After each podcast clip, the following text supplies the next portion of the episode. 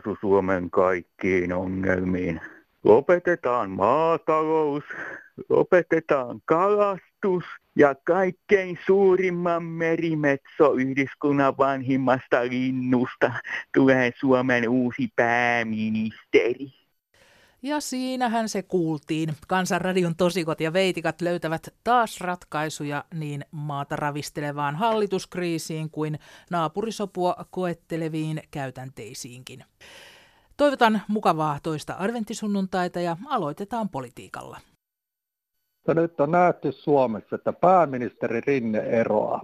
Tämähän kertoo nyt meille selkeästi sen, että Suomessa oleva puolue eivät yhteiskunnallisesti kykene rakentamaan eikä hoitamaan tai sanotusti hallitsemaan yhteistä yhteiskunnan omaisuutta tai taloutta. Olisi korkea aika, että Suomeen tulee presidentti, joka osaa sanoa niin kuin Kekkonen sanoi aikoina. No Nousulasta mummeli, terve. Mua ihan hirveästi nyt ahdistaa tämä tilanne, mikä tässä meidän hallituksessa on. Mun on pakko sanoa Rinteelle, että teki perusvirheen rukoillessaan kepulaiset hallitukseen. Ja nyt mä toivon, että demarit marssittaa ulos kepulaiset, Orpo raivoa siellä ruudussaan, antaa haukkoa henkeään. Kyllä me tiedetään, mitä Kepu ja Orpo sai aikaan meille työtä tekeville. Kiitoksia ja hyvää päivänjatkoa. Ja taas kuului piip. Siis Ohisalo, Rinne, Kulmuni, Kurvinen. Ja kun saadaan eduskunnasta huitsin Nevadaan ja pannaan postihallitus uusiksi, niin meillä on kaikki paremmin. Kai se nyt Herra Jumala tietää tämäkin Kurvinen ja Kulmuni, mitä ne on nyt tekemässä. Ja on siellä se yksi presidenttiehdokas, mikä yrittää salakuittaa lapsia Suomeen. Ai Jeesus, no ei muuta kuin päivänjatkoa kaikille. Morjens! Kansanradiossa Airi Saastamoinen. No tässä takametsien mies taas. No hei. Aattelee täällä pimeydessä, kun tämä lokakuun ja helmikuun välinen yö tässä menossa. Niin Lokakuun ja helmikuun välinen yö, kyllä. No, niin. No, onko valon pilkahduksia ja idean tuikahduksia no, siellä kyllä pimeässä se, havaittavissa? Kyllä se tuossa helmikuun jälkeen sitten taas valastuu vähän tämä maisema, mutta ei tiedä valaistuuko tämä poliittinen tilanne, kun se on niin viime vuosituhannelta, että ollaan kaivettu omat kuopat ja pysytään siellä ja huudellaan edes sun takaisin sieltä sitten sitä samaa huutoa, mitä huudettiin sata vuotta sitten. Me tarvittaisiin nykyään vähän pikkusen yhteistyötä. Mm. Kun nyt on kaikkia tämmöisiä ongelmia, ollaan onnistuttu saastuttamaan tämä ilmakin tämmöiseksi, mitä se nyt on sitten, niin, ja sitten valtion talous on peellä ja muuta semmoista kivoa, niin pitäisi tehdä semmoista yhteistyötä. Viittaatko hallituksen ja opposition väliseen No oikeastaan, niin no se, se nyt on se, mikä se aina on ollut, että silloin kun ollaan vallassa, niin huudetaan tätä ja silloin kun ollaan oppositiossa, huudetaan toista. Mutta tota, kun meillä on ollut aina semmoinen vanha kunnon perinne, että me tehdään residentti, mutta ei, ei, ei jatkettaisi sitä viime vuosituhantesta perinnettä, mitä silloin tehtiin, vaan nyt voitaisiin tehdä residentti sillä, että valittaisiin semmoinen, joka menisi kerralla läpi. Siis säästettäisiin heti 50 miljoonaa budjetista, kun ei tarvitse pitää kaksi vaaleja. No eikö tuo Niinistö nyt on mennyt kerralla läpi tuossa edelliskaudella? No sehän on mennyt niin, mutta nyt seuraavassa vaiheessa meitä on kymmenen residenttiehdokasta, jotka on toinen toistaan huonompia tai parempia. Niistä valitaan sitten kaksi, eli pidetään kahdet vaalit. No mistä sä tiedät sitten, että mikä olisi se semmoinen ehdokas, Eikö tämä no just semmoinen systeemi? sopia sitten, että niin. kuka se olisi, mutta siinähän se onkin, että poliitikkoinen on vaikea sopia niin. sitä. No mutta presidenttihän meillä valitaan suoralla kansanvaalilla ja eihän joo, joo. tietää kansan mielipidettä ennen kuin sitä on kysytty ja No kyllä mä, olisin, kyllä mä olisin yhtä, yhtä mieltä tuosta, en tiedä mitä muuta, mutta meillä olisi yksi residenttiehdokas, joka tota, menisi varmasti kerralla läpi. Se on voi olla vaikea saada Jenni Haukio suostumaan siihen, koska se menisi kerralla läpi. Niinkö meinaat? Joo, joo, ja siinä olisi synergia etu residentti, ei tarvitsisi muuttaa linnaa eikä linnasta pois, kun se on siellä jo.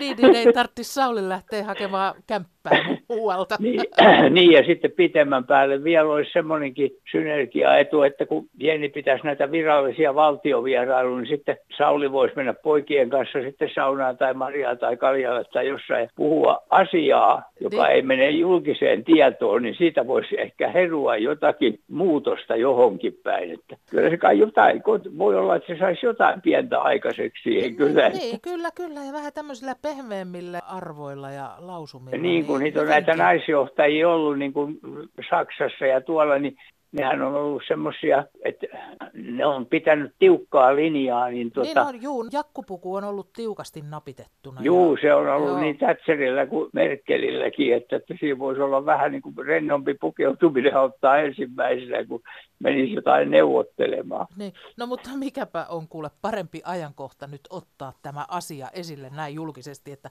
valitaan se Jenni ikään kuin yhteisellä päätöksellä ja sitten vielä niitataan sillä ensimmäisellä kierroksella läpi Joo, ja sitten siinä säästettäisiin tätä ilmastoakin, kun ei dieselin nakuttaisi pitkin Suomeen moniin vaalitilaisuuksiin. Kun Joo, eikä tarvitsisi pitää... painaa niitä äänestyslippuja, kuule, me, niin, hiilinielut pitäisi... pysyisi isoina. Ja... Joo, ja sitten sitten pitäisi niin kuin yhden vaalitilaisuuden se riittäisi. No niin, kyllä, kyllä siellä pimeässä tuikki.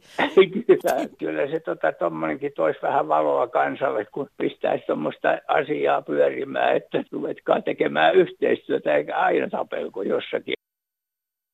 No niin, mummeli täältä Hämeestä soittelee. Hei, olisi pikkuohjeita kansanedustajille. Jos ei hallitse tietotaitoa ei pidä ryhtyä kansanedustajaksi. Pitää olla realisti asioiden suhteen, koska kompromisseja on pakko hyväksyä, jos haluaa kehittää tätä meidän rakasta isänmaatamme. Karvaita marjoja on joskus nieltävä. Heippa! Ihmetyttää tuommoinen, kun ihmiset soittelee ja ihmettelee, että ei osata oikeita edustajia valita eduskuntaan. Mutta kun asiahan on tuommoinen, kun Suomi itsenäistyi 6. päivä joulukuuta 1917, niin silloin sen ajan johtajien piti antaa itsenäisyysjulistus 11. päivä marraskuuta. Mutta kun siinä oli ne kaavailut sitten, että eduskunnasta se korkein päätäntövaltaa, lainsäädäntövaltaa käyttävä elin, niin johtajat otti siinä sitten aikalisän ja tuumivat, että ei liikaa valtaa eduskunnalle perustivat sitten kotimaisen eliitin sitten ajamaan asioita, kun venäläinen eliitti, mikä siihen asti oli maassa valtaa käyttänyt, niin se oli häipynyt.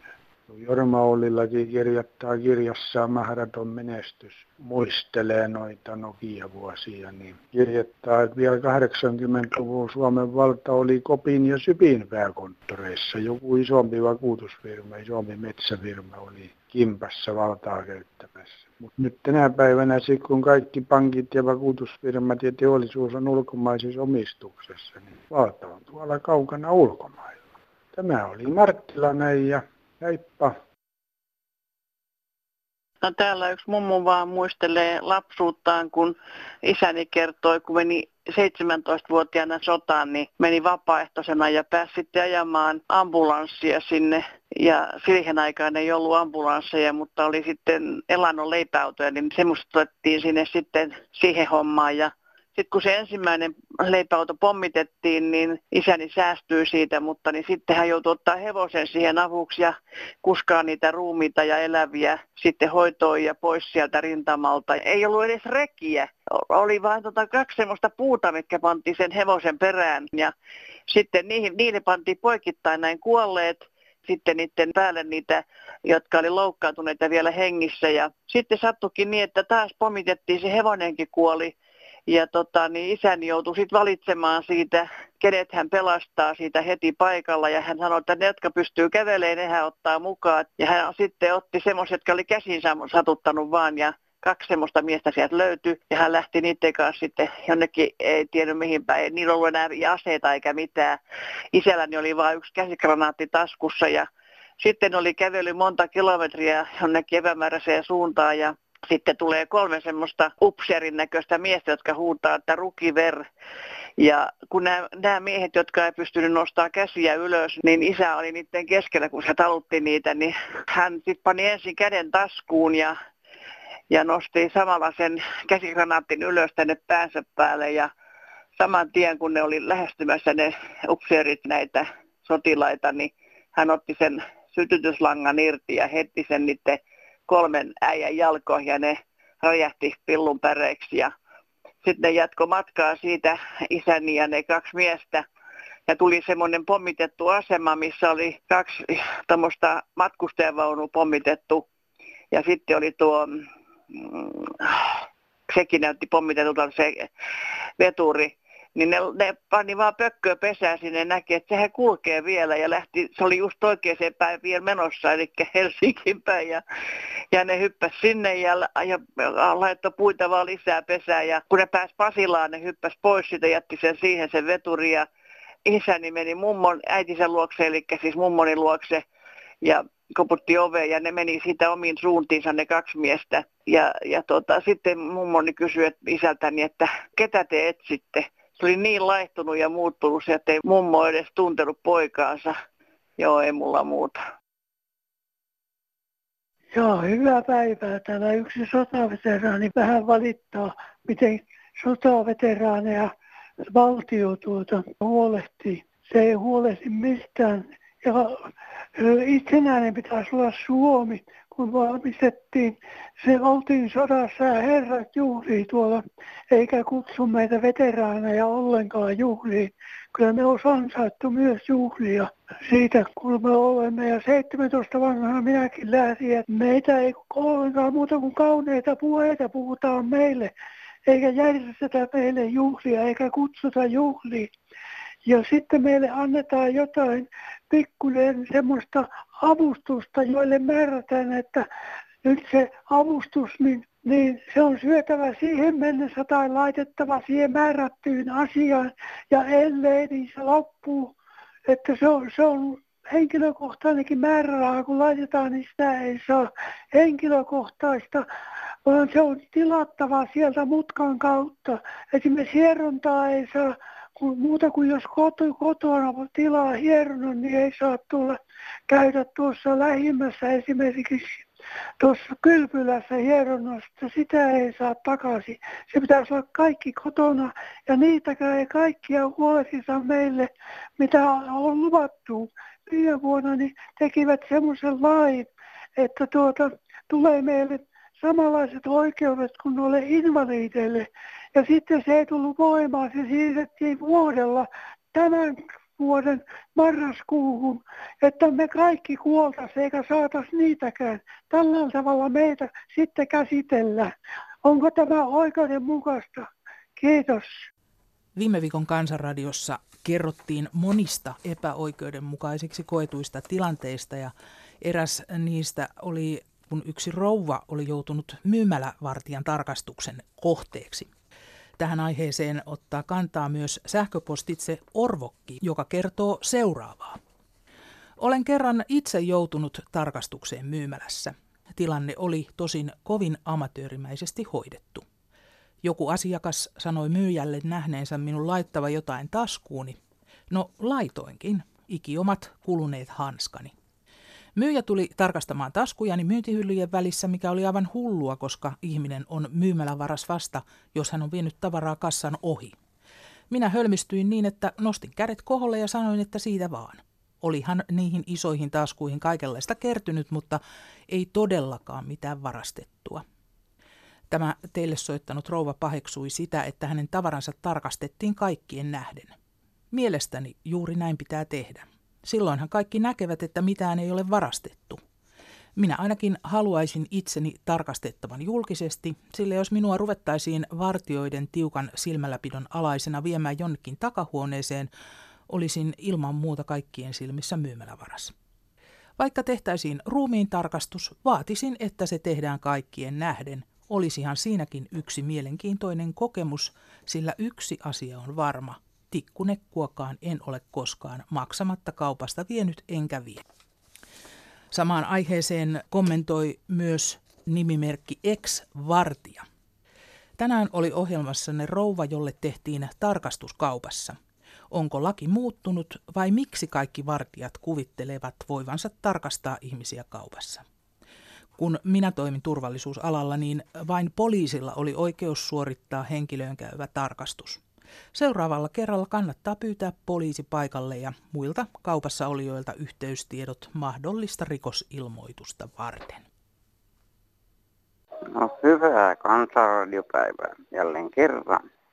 Sanonpa vain, että sielu on typerä ja tyhmä. Oliko hän nyt talomies vai isännöitsijä, joka penkin ottaa pois sieltä, ettei saa istua asukkaat penkillä. Kyllä Jukolauta, tää on härytöntä. Pois semmoiset talomiehet ja isännöitsijät, penkki pitää olla siellä. Minä en tiedä, mistä se oliko, mutta kyllä tuntui tyhmältä touhulta. Ei täällä Keski-Pohjanmaalla ainakaan noin tehdä. Turukaa ja muuttakaa Keski-Pohjanmaalle. Täällä saa penkit olla rauhassa ja saa istua. Morro! Joo, heippa hei. Mä tässä täällä optimistisen Tuulan kaveri täällä kans, kuule soittelee näistä ihmisten hulluista ostoista ja kympinräteistä. Mä kävin syksyllä tässä, kun olisin lapselleni ostanut, tuota pojalleni ostanut jotain hänelle syntymäpäivälahjaksi vaatetta, niin mä menin sinne myymällä ja kysyin, että onko teillä mitään kotimaista myynnissä täällä, että kun mä haluaisin ostaa kotimaista pojalleni, niin se nainen, joka ei itse asiassa hänkään ole edes kotimainen se myyjä, vaan jostakin huono Suomi, niin ei, me ei myydä mitään kotimaisia vaatteita, miesten vaatteita. Meillä on ainoastaan ulkolaisia. Ja tämä Dressmanin myymällä on tuossa ihan lähellä tuolla marketissa, niin täällä Vantaalla. Ja sitten toinen juttu, mä kävin kanssa tuossa, kun mulla on lapsenlapsia, niin kävin ostamassa niille vähän leluja ja sukkia ja sen semmoisia tuota HK-elannosta. Niin minä ostin semmoista niin kuin kymmenen tuotetta. Sitten mä kattelin kotona, että kylläpä ne onkin halapoja kaikkia. Niin kymmenen, kymmenen tuotetta, niin kuusi niistä oli kiinalaista. No niin kuin mä sanoin, sukkia ja leluja. Sitten neljä tuotetta oli jostain muista maista. Siis e, eikö täällä Suomessa tosiaankaan ole enää tehtäitä, että valmistaisi kotimaisia? Minä ihmettelen ja ihmiset hulluna juoksia noiden kympirättien perässä. Minä en osta yhtään mitään ennen. Kiitos. Perjantaina sattui tapaus, joka palautti mieleen viimeaikaiset ulkomaalaisten liigojen tekemät mökki- ja asuntomurrot.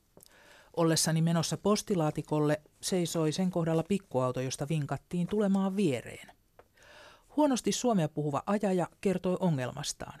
Hän oli ollut Jyväskylässä messuilla ja saanut lähes kaikki esittelylaitteensa myydyiksi. Vain yksi aggregaatti oli jäljellä. Sen vieminen lentorahtina kotiin Venetsiaan olisi liian kallista. Ja siksi hän halusi lahjoittaa sen minulle. Ei olisi enää haittaa sähkökatkoista. Epäilyttäväksi tapauksen teki se, että sama mies samalla autolla oli jo viikkoa aikaisemmin ajellut autoni perässä pihaan ja tehnyt saman tarjouksen. Oliko Jyväskylässä ollut viikon välein kahdet messut vai oliko mies ajellut koko viikon Suomessa tarjoamassa lahjaa? Olen jo kauan tiennyt, että ilmaisia lounaita ei ole, tuskin ilmaisia aggregaattejakaan. Kehittelin seuraavanlaisen ajatusmallin. Lahjoittaja haluaisi tietenkin asentaa laitteen itse. Olisi tullut sisään selvittämään asennusmahdollisuutta ja olisi sitten todennut, että tänne se ei onnistu ja lahja olisi jäänyt saamatta mutta lahjoittaja olisi ehtinyt inventoida talossa olleen myyntikelpoisen omaisuuden, olisi sitten tiedottanut kavereilleen, jotka sopivassa tilanteessa olisivat käyneet niin sanotusti ostoksilla. Onko jollekin muulle tarjottu kalliita ilmaislahjoja? Yritin soittaa poliisillekin havainnostani, mutta en löytänyt netistä sellaista numeroa, johon vastattaisiin. Omat taitoni eivät riitä sähköisen ilmoituksen tekemiseen – taidan olla uusavuton. Näin aprikoi Juha Nikulainen ja varoittaa samalla muita sisälle tunkevista kauppiaista. No niin, hei. Minäkin tässä päätin soittaa sinne kansanradioon, kun siinä sanoo tämä mieshenkilö, että pitäisi vaan ostaa ja ostaa ja noista kaupustelijoista ja vaikka mistä. Niin minullapas on semmoinen esimerkki, että Minulle soisi ovikello tässä taanoin. Mä silmästä kurkistin. Siellä seisoo oven takana mieshenkilö ja mä sitten sanon, että minä en avaa ovea, että sanokaa asianne tästä vaan. Joo, hänellä on semmoista asiaa, että jos te haluatte ostaa uuden sänkyn, hemyyssänkyä, No mä näin kyllä, että tuossa pihassa oli semmoinen pakettiauto, mutta sitten mä niin kun sanoin sille miehelle, että tota juttu on nyt niin, että minä en tarvitse vuodenvaatteita enkä sänkyä, koska mulla on vielä kohtalaisen uusi. Mutta enpäs huomannut sitten siinä sanoa, että en kai minä tämän vaan ämmä päästäisi vierasta miestä minun makuuhuoneeseeni. Sitten vasta jälkikäteen hoksasin, että joo, joo että tämmöistä tämä on tämä kaupustolo, että kyllä ne kaupaksi saa. Ja sitten mulla olisi tämä toinenkin juttu, kun tämä naishenkilö puhuu, että on niin kuin varastettu sieltä tämä ovimatto. Jospa se on viety pesulaan. Kun meillä on semmoinen tilanne, että aina välillä viedään pesulaan ja sitten tulee uudet tilalle, mutta välillä on niin, että ei jos tullut kahta, kun siinä on kaksi ollut, niin on yksi tullut tilalle, vaan että että sitten kun on sanonut niille miehille, kun ne tulee seuraavan kerran, ai he on unohtanut, he tuo sitten sen maton takaisin. Että jos siinä olisi niin joku tämmöinen juttu sitten käynyt, että eikä se nyt kukaan. Niin ja sitten vielä, kun minulla on semmoiset heijastimet, semmoinen nauha, joka lyödään niin kuin ranteeseen. Ja sitten olin tässä taanoin apteekissa ja päivällä ja no otin ne kaksi nauhaa laukkuun ja että kun tulee kuitenkin pimeitä, niin mä laitan sitten takaisin tullessani ja odotin siinä vuoroa, niin sitten kun tuli minun vuoro, niin kaikki asiat tuli hoidettu, mutta sitten kun mä tulin kotiin, niin mä näin, että eihän mulla ollut yhtään. Se oli sen verran siitä laukun päästä näkynyt, että joku passa oli sieppannut nekin. Että kyllä niille kaikki kelpaa, että se nyt ei mikään kallis edes ole. Että kyllä tätä tämmöistä kyllä on ikävä kyllä. Mutta mulla on kyllä muuten, mä oon tässä taloyhtiössä nyt asunut seitsemän tai kahdeksan vuotta, niin tota, ei ole kyllä niin kuin mitään semmoista huomautettavaa kylläkään ollut. Et se on kyllä ikävää, kun että nekään, no se matto nyt on aika kallis, mutta ei tuommoiset heijastimetkaan, niin ei ne kyllä juurikaan mitään maksa. Et semmoista kaikkea hyvää vaan, kiitos, hei. No Lassi täältä Helsinki Alppiharjusta. Oli mukavaa kuulla, että tämä optimistinen Tuula arvostaa suomalaista miestä, joka ei paljon puhu, mutta sen minkä puhuu, sitä kuunnellaan. Joskus vaan tuntuu, että ei meitä suomalaisia miehiä aina niin kuunnella. Nyt kuitenkin ajattelen sanoa, kun siellä on sitten taas toinen miespuolinen henkilö, joka sanoi, että nuoret rakentavat tätä maailmaa tulevaisuudessa.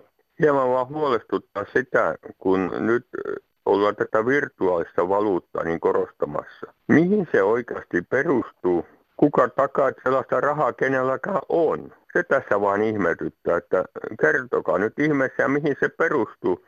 Vai ollaanko meitä nyt tarkkaan tutkimassa meidän kaikkien pankkiturvatunnuksia sun muita vastaavia? Että mihin tämä kaikki perustuu? Kiitos. Keijo Korpi, tässä hyvää iltapäivää. Nyt tuli viime keväänä tämä uusi tietosuojalaki käytäntöön ja tätä varsinkin meitä tiettyjä vammaryhmiä kohtaan niin toteutetaan tätä lakia ihmeellisesti. Sillä tavalla, että jos me ollaan vaikka jossakin retkellä, niin ei saa sanoa nimiä.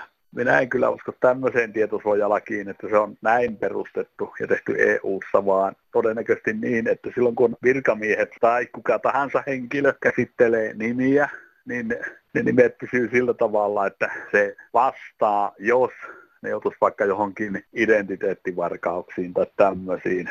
En tiedä, olenko oikeassa, mutta tota, niin, sehän tarkoittaa sitä, että jos oikein normi yhteiskunnassa sitä lakia käytetään, niin ihmiset eivät tiedä omia nimiään, että pitää olla niin sanotut keinotekoiset nimet. Että vähän on hämmästynyt, mitä Keski-Suomessa puuhaillaan toivoisin, että siellä olisi jotakin koulutusta, että millä tavalla niitä nimiä saa käsitellä ja missä niitä nimiä saa antaa ja tällä tavalla. Vielä lopuksi ymmärrän sen, että jos johonkin sosiaaliseen mediaan laitetaan kuvia, niin silloin vähän varotaan kuvien näyttämistä ja tämmöistä, mutta järki käteen. Kiitos. Kansanradiossa Olli Haapakangas. Täällä rantaneuvos Eero Antero Seppänen ja Suomussalamelta ja ihan oikein omalla iänellä puhuu. Hienoa ja terve. Kiva, että et valinnut robottiääntä. Joo, en osaa tunnistaa itseäni robotuksi toistaiseksi mm. vielä. Halakoja pitää hakata, niin se ei ole robotti silloin. Käytähän inhimillinen puheenvuoro. Katos, kun rantaneuvos on erotettu Suomen evankelis-luterilaisesta kirkosta ihan minun tietämättä. Se on kirkkoneuvoston tai kirkkohallitus tai piispojen yhteinen siunaus, että voipi netissä erottaa toinen toisensa kirkosta.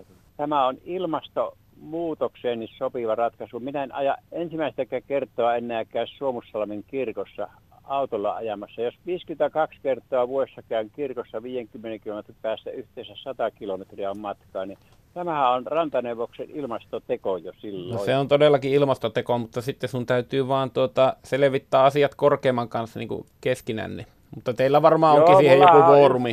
joka sunnuntai sinne korkeimpaan. Joo, niin mä ajattelin, Minähän kuuntelen Ylen kuule ykköskanavan tuota radion joka sunnuntai Jumalan palveluksen. Mä veikkaan, että sulla on yläkerran kanssa semmoinen kuuntele minua, kuuntelen sinua suhde. Kyllä, näinhän se toimii. Sapettaako sua nyt joku erityisesti siinä kirkon toiminnassa? Erityisesti sapettaa tämä, että minut erotetaan kirkossa netin kautta sitten.